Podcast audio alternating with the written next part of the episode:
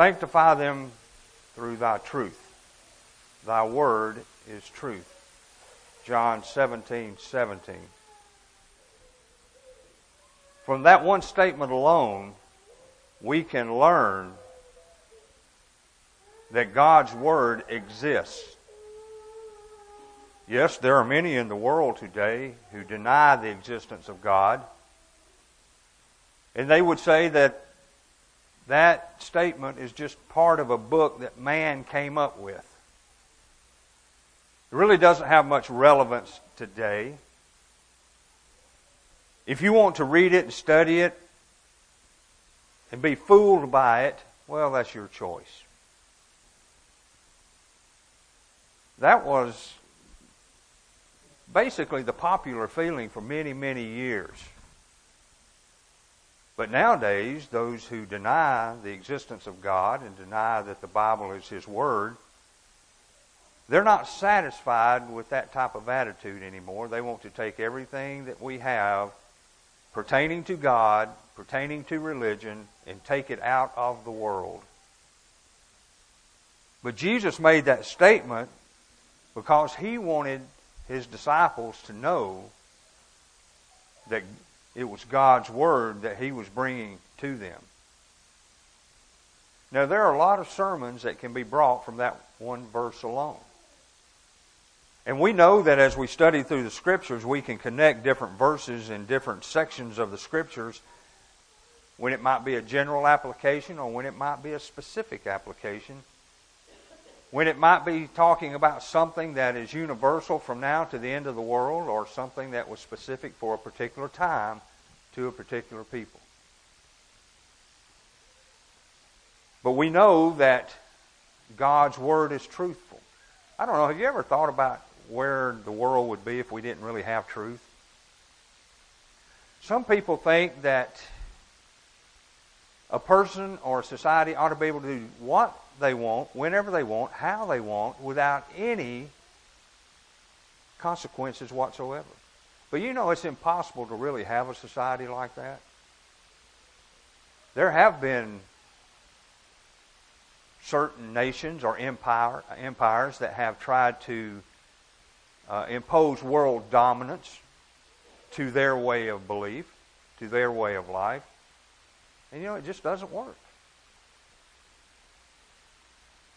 But as we look at God's Word, God, God's Word has been around before man was even created. And yet they cannot take away God's Word. They can deny it. They may refuse to go by it, but they can't remove it. They can't change God's Word. They can't change the truth. And yet there are those who try to do so. Not only in this day and age, but even back in the time of Christ. Even before then, there were those that were trying to change the Word of God. And we have for us the example of the Pharisees. How they often changed God's Word. Often made up new words, new laws that they wanted the people to go by. But man can deny God's Word. He can try to change God's Word, although he can't really change it. But to others, he may change it.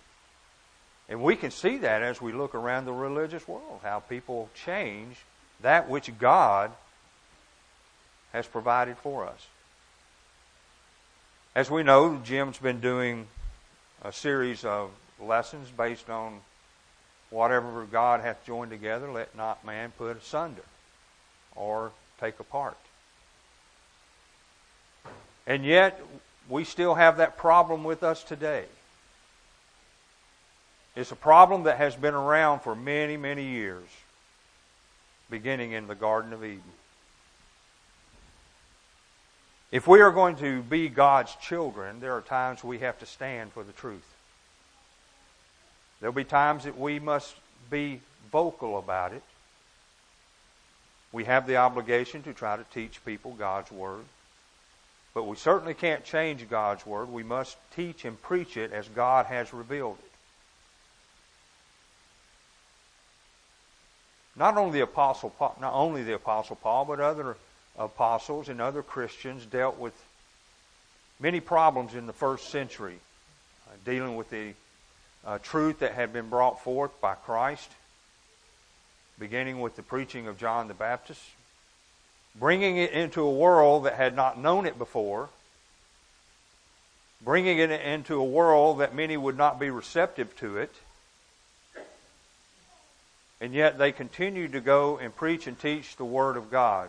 Acts, the 8th chapter, for example, as Saul, later to be the Apostle Paul, went around persecuting the church. Now, he wasn't the only one persecuting the church.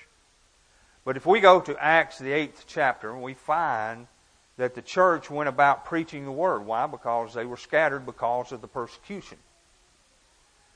So they encountered opposi- opposition. In the beginning, it was mainly by the Jews. But as time would go on, there would be Gentiles that would not accept God's word, continuing to believe what they wanted to believe and doing what they wanted to do. But God has left us a record not only of what truth is, but how that truth was either re- uh, received or rejected. One of the great examples that we have for us is in the book of Galatians. If you will turn over to Galatians, the first chapter, we'll be taking our lesson uh, from this book this evening.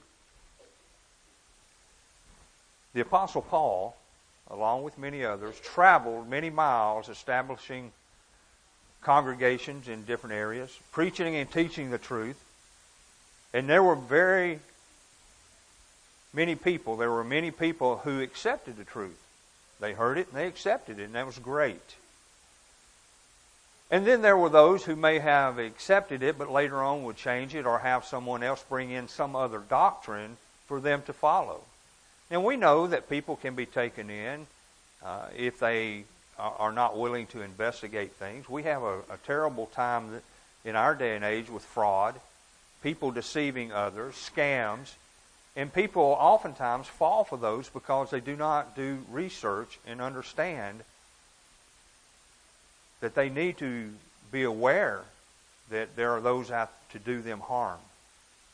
Whether it's just taking something from them, which is doing harm, or possibly physical body uh, bodily harm. So there are those out there who do not, let's say, play by the rules. And God set up the rules. Oftentimes people say, well, what might be moral to you is not necessarily moral to me. Well, you know, you can't change the truth in some things, no matter what kind of coating you put on it.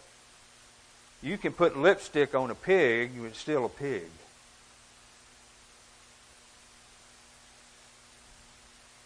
And the Apostle Paul had to deal with these types of problems along with other Christians.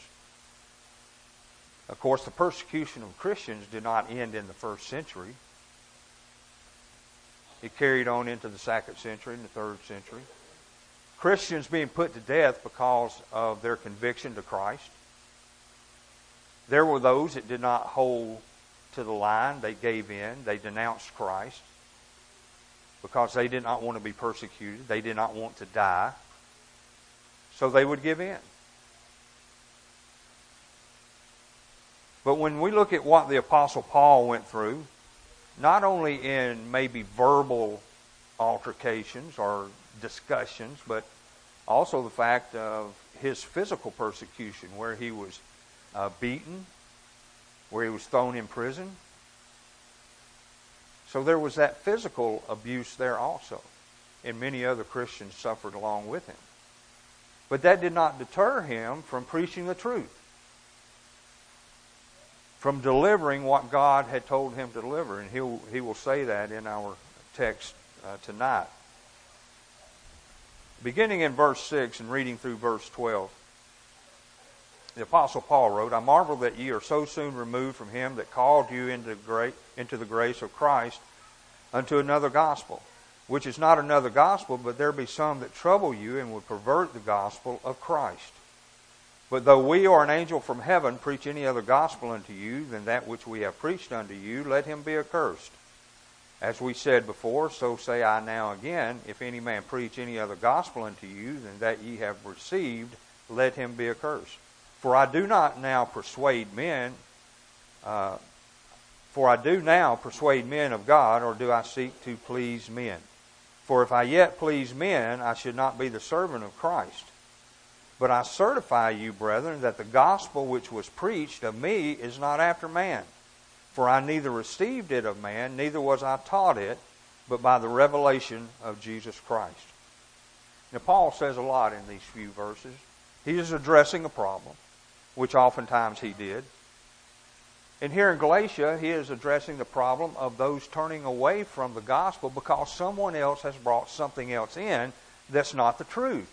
And he is surprised that those that would that did receive the truth would be turned away from that truth.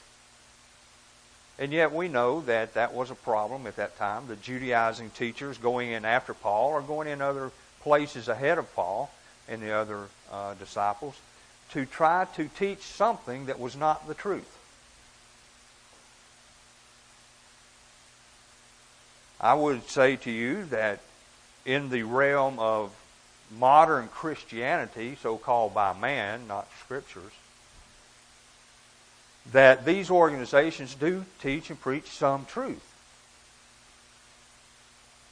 But God's Word did not need and does not need anything from man. It is 100% whole and correct and right and righteous and holy and good as it is. It needs no addition. It needs no subtraction. Yet in our religious world today, that's what we have. And Paul is trying to tell the brethren that somebody has come in and taught you something differently than what I taught. He talks about perverting the gospel. Well, if all religious thinking and all theology and action is okay, as many in the world teach, then Paul was way off base when he said that there'd be some who pervert the gospel. I just recently had a discussion with a young man that is so steeped in subjectivism that it was unreal.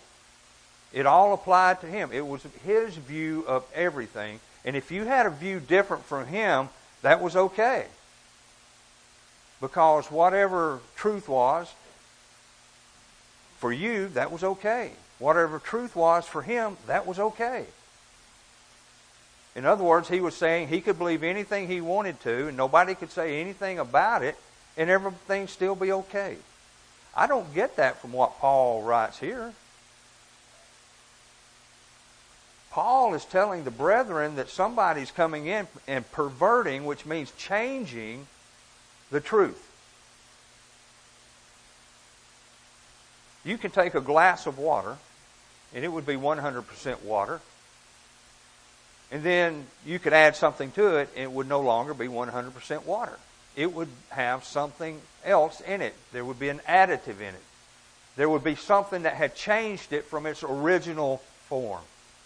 That's the way it is with religion. That's the way it is with God's truth. If someone brings something in that is not from God's Word, they have added to God's Word. Unfortunately, the world has been convinced that that is okay because everybody has the right to their own interpretation. Paul did not tell the Galatians that those that came in and changed the gospel, that's okay, what they said is okay because everybody has a right to their own interpretation. That's not what he says, is it? He says that he was surprised or marveled that they had turned from the truth so soon. from God and from Christ who called them into the gospel. They were believing something different than what Paul had delivered to them. And he's saying that is not right. That is wrong. Somebody has come in and polluted, perverted, added something to the 100% gospel that was delivered to you. And he makes it very clear that there is only one gospel. Notice what he says at the end of verse 6 and the beginning of verse 7. The grace of Christ unto, uh, he called you into the grace of Christ unto another gospel, which is not another. There is no other. If there was, Paul would, have, would not have made this statement. if we know this to be God's Word, we know it to be correct, then we have to agree with Paul when he says that there's not another gospel, but yet somebody brought something in making it a part of the gospel. They were saying this is okay, this is part of it, when it wasn't. And he makes a very definite statement about perverting the gospel. Is it possible to pervert the gospel? According to some in the world today, it is not possible because everybody has a right to their own opinion. But Paul says that they perverted the gospel, they changed it. And we know what the Bible says about adding to or taking away from the Word of God. That is changing it. And Paul is, is involved in a, a perfect example of that right here as he writes to the Galatians. He is showing how that can be the case and was the case there. By turning away from that which was given by an inspired apostle of the Lord, they had turned their backs on the truth. Now, did they know that? Maybe some did. Maybe others didn't. But he's making it plain that they had done that. I mean, we've all been in that situation where uh, we did something and later on come to find out that it was incorrect. We didn't know it at the time, but it happens. Yet Paul had to deal with these teachers on more than one occasion. And he is trying to help these brethren understand that from that point on, you have to be careful of what comes in. You have to be careful of what people say, how they say it. A lot of people say, well, you're making a big deal out of, you know, something that really doesn't matter. I think God's truth matters more than anything. If it didn't, I wouldn't be here tonight, and I don't think you would either. God's Word has to be number one in our lives. And understanding that Word correctly is more important than we can sometimes imagine. In a world that is full of compromise, denial, rejection of all that is good and holy, we have to stand firm on the truth. And that's what Paul's trying to get these brethren to, to understand. He's saying there is no other way. There is no other gospel. Here is what I presented to you. This is the gospel. It is not up for debate. It is not up for discussion, as people often talk about. The truth is not up for discussion in whether it's truth or not. But then he goes on to say in verse 8 that though we or an angel from heaven preach any other gospel unto you than that which we have preached unto you, let him be accursed. So, what does that say about the person who brings something in? How are we to view that person? If an apostle says that person's to be accursed, how are we to view that? The same way. We have to view it in the fact that they're bringing something in that is not, first of all, not in harmony with God's Word. Second of all, it is something that will lead a person away from God. And if continued following that way will lead to destruction. If Paul says, Well, I'm going to change my mind, we're going to change this, they should have had enough knowledge by then to know what was true. Because Paul says that they should have recognized, they shouldn't have changed from what he brought to them. And he says, whether we are an angel from heaven. It is sad today how there are those who still feel that God sends angels to this earth to communicate with people when He doesn't. So Paul is continuing to set the ground rules for the truth and for the church at Galatia. Because this was not just going to be something that he dealt with right then and something they had to deal with right then only it would be something that they would have to continue to look out for. Do we not have to continue to look out for false teachers today? Yes. Because if we don't, we can be susceptible to what they teach. That's why it's so important. Why did God command Timothy to study? To show himself approved, rightly di- dividing the word of truth. Did Timothy not know the scriptures from a child? Yes. His mother and grandmother made sure that he knew what the truth was, knew God's word. But Paul says to study, rightly dividing the truth.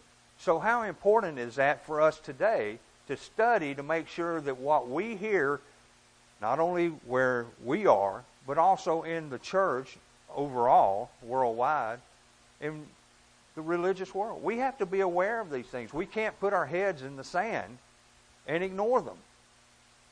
Paul didn't want these brethren to ignore them. Is that what he said? Okay, you just don't pay any attention to this? That's not what he said. In other words, they have to be on the lookout. But though we are an angel from heaven, he's talking not only in the present sense there, but he's talking about in the future. That we have to continually look and make sure that we're not taken in by that which is not God's Word. I'm afraid this day and time, even in the church, there are many who do not know the truth and are being led astray. And if they continue, it will cost them their souls. But then he goes on to say, and he repeats what he had just said. I think that is important within itself. When he says, As we said before, so say I now again. If any man preach any other gospel unto you than that ye have received, let him be accursed. This issue is so important, Paul re, uh, repeated what he had said. He wanted to drive home the point that they had to be on the lookout for anybody coming unto them bringing something that was not God's word.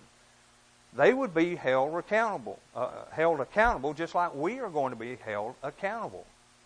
We're in the process of looking for someone to fill, to fill this pulpit on a regular basis. Is it important that we look at the truth in deciding who's going to fill this pulpit? Are we going to let just anybody up here and say whatever they want? No, because we know we have a responsibility to God to stick with His Word. I don't know about you, but I don't want to hear false doctrine. I want to hear the truth. I do not want to be involved in a congregation that are doing things falsely or incorrectly when it comes to God's Word. I'm sure you have the same sentiments. But Paul here repeats this and once again repeats the fact that these people are to be accursed. Why? Because they're doing something horrible. They're doing something so detrimental that it'll cost other people their souls. Not only them, but everyone who follows that doctrine.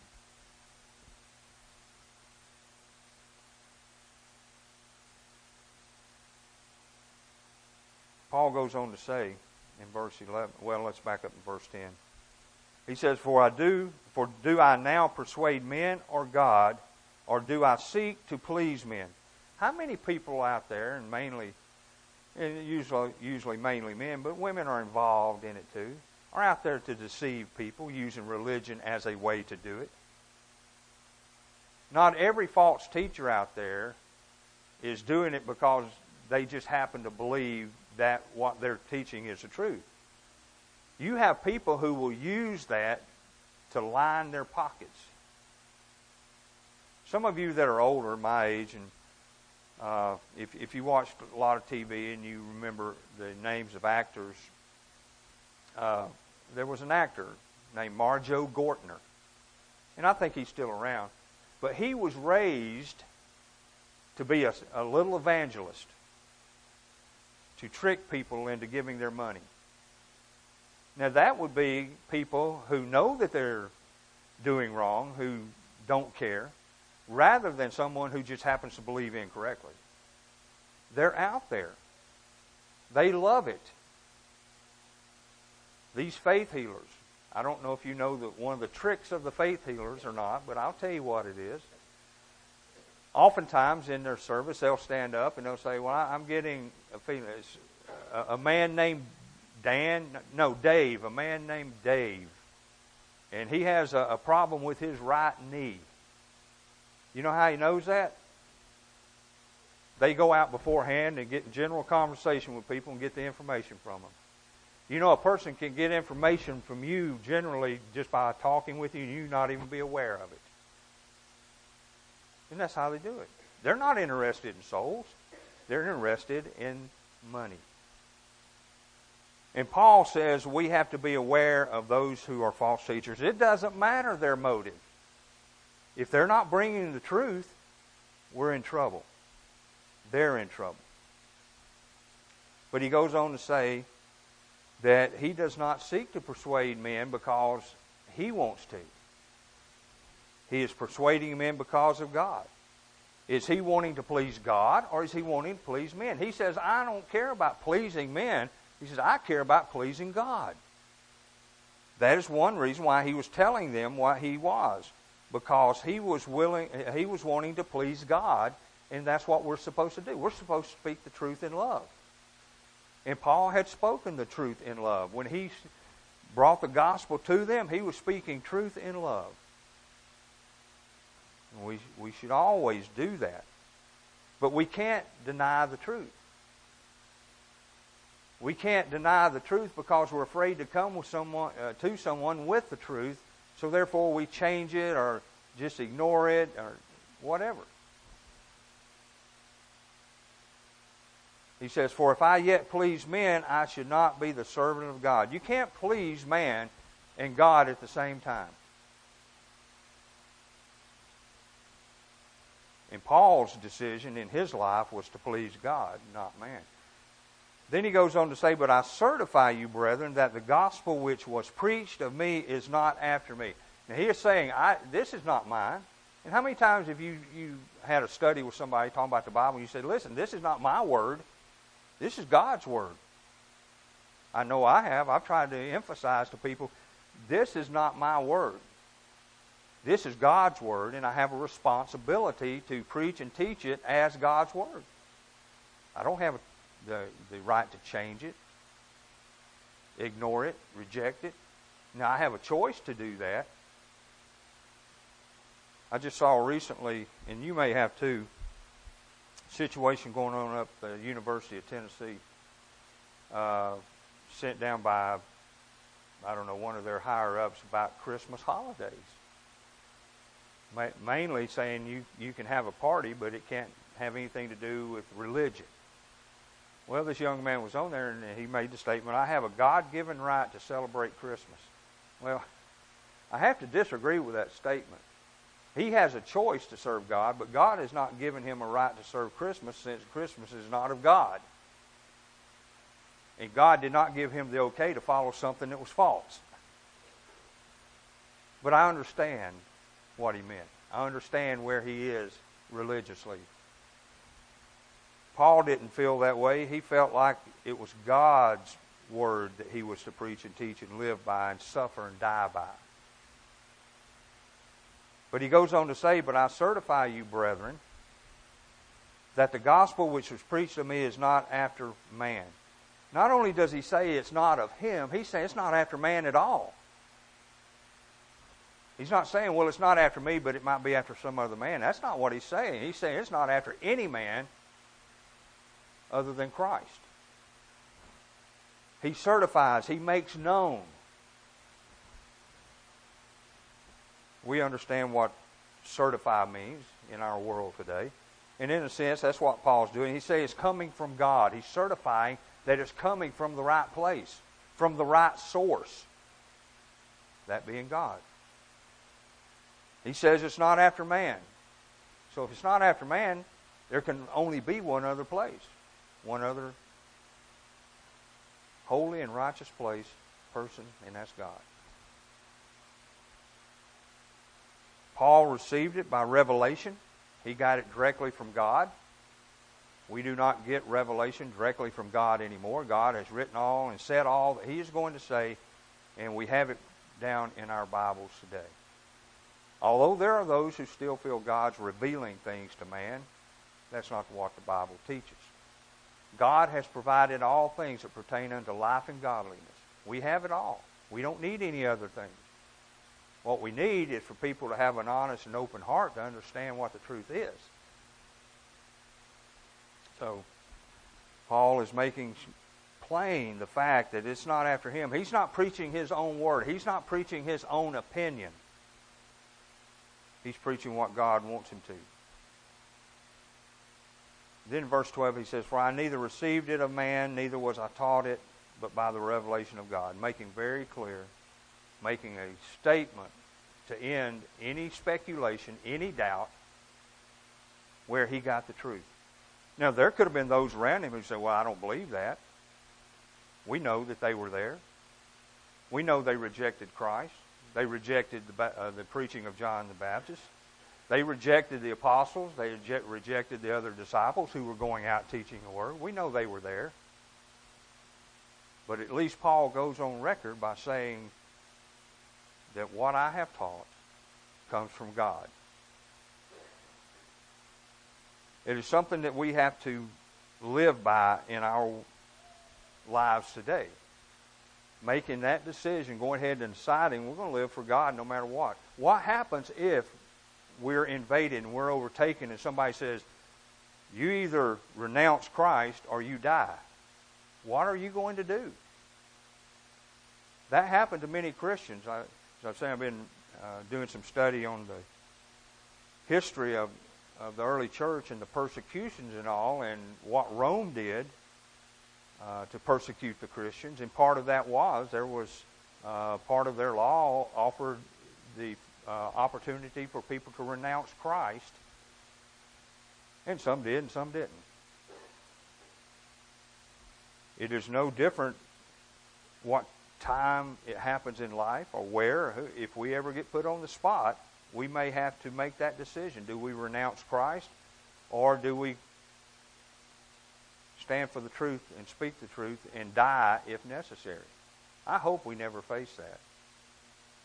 But is it out of the realm of possibility in our world right now? But how are you going to live your life? Are you going to live it for God? Are you willing to stand for the truth? And whenever you're faced with opposition, stand and speak against that uh, untruth, that false uh, doctrine or false ideas or whatever? Are you willing to do that? Because that's really what it takes to be a true Christian. Is to stick with the truth and renounce anything that is not of the truth. Paul is trying to help the brethren here, not only helping them realize the mistake that they made, but the fact that they're going to have to continue to stick with the truth as time goes on. Like Jim's example this morning about the seat belt. You have to continually have that seat belt on, or it won't do you any good. Are you, continue, are you going to continue in the truth or not? We know what kind of apostle Paul was, what kind of Christian he was. Oftentimes, I think we uh, get so used to hearing the term apostle Paul or apostle Peter that sometimes we might forget these were average men who were Christians. They were Christians first. That's what they were every day of their lives. And they had to face opposition to the truth just as we do today. I hope that you have already determined in your mind and in your heart that you will never move away from the truth. That you will set out to know exactly what the truth is. Not based on opinion, not based on feeling. Well, I, I really feel it ought to be this way, and, you know, that's what gets people in trouble. What did Solomon say? Lean not toward thine own understanding. You know, sometimes we have to back up and, and make sure that we're we're looking at it honestly, truthfully. And that goes from anything as, as far as salvation to worship to daily living. Paul was set for the defense of the gospel. Paul was delivering to man what God had revealed to him. He says it very plainly. Are we going to follow what the book says, or are we going to have our own ideas? you know, one thing is for sure that God gives everybody a choice. Now, He doesn't give man the right to fall uh, to go away from Him because we know there's a difference between a right and a choice. God does not give us the right to go away from Him. He does give us a choice. And we know that if we make the wrong choices in life, it could cost us eternally. And that should never be the case. So, how do you feel about the truth? How do you feel about what Paul was talking about to the Galatians? And we can find in other books of the Bible where Paul wrote to the brethren, and, and he had many tears over the brethren because of the things that were going on that were wrong. Uh, he had a tremendous load of care on his shoulders, establishing many of the congregations. So they, these brethren were like his children. And we know how, as far as being parents, we know how uh, our children's lives can affect us, good or bad. But the question tonight is are you willing to make that truth standard number one in your life? I know that most people here have obeyed the gospel, but there may be someone who hasn't that I'm unaware of. And you cannot have the right relationship without obeying the gospel. You can't have the right relationship with God without submitting to the gospel. And you have that opportunity tonight by hearing the Word of God and, and beginning to think about it. What is it saying? And understanding what it says and being willing to follow it. By hearing that Word, it should generate your mind in the right direction. You believe that Jesus Christ is the Son of God? If you do, that's great. But it takes more than belief. Are you willing to repent? Which means change your life. Repentance is not saying I'm sorry. A lot of people have the idea that repentance is saying I'm sorry and that's the end of it. Saying you're sorry is not repentance. Repentance is changing the way that you live and think, making it to come in line with God's Word. Many people are not willing to do that. They don't want to live after God's Word. But in order to be a child of God, you have to do that. And then showing that to be the case, being willing to confess Christ publicly, and then being willing to be baptized for the remission of your sins. If there's someone here tonight who needs to do that, uh, you need to do it. It's as simple as that. As a child of God, if your life has not reflected that of a Christian, if you're not living the way God wants you to, there's something in your life that needs to be done, repented of publicly, we encourage you to come as we stand and sing.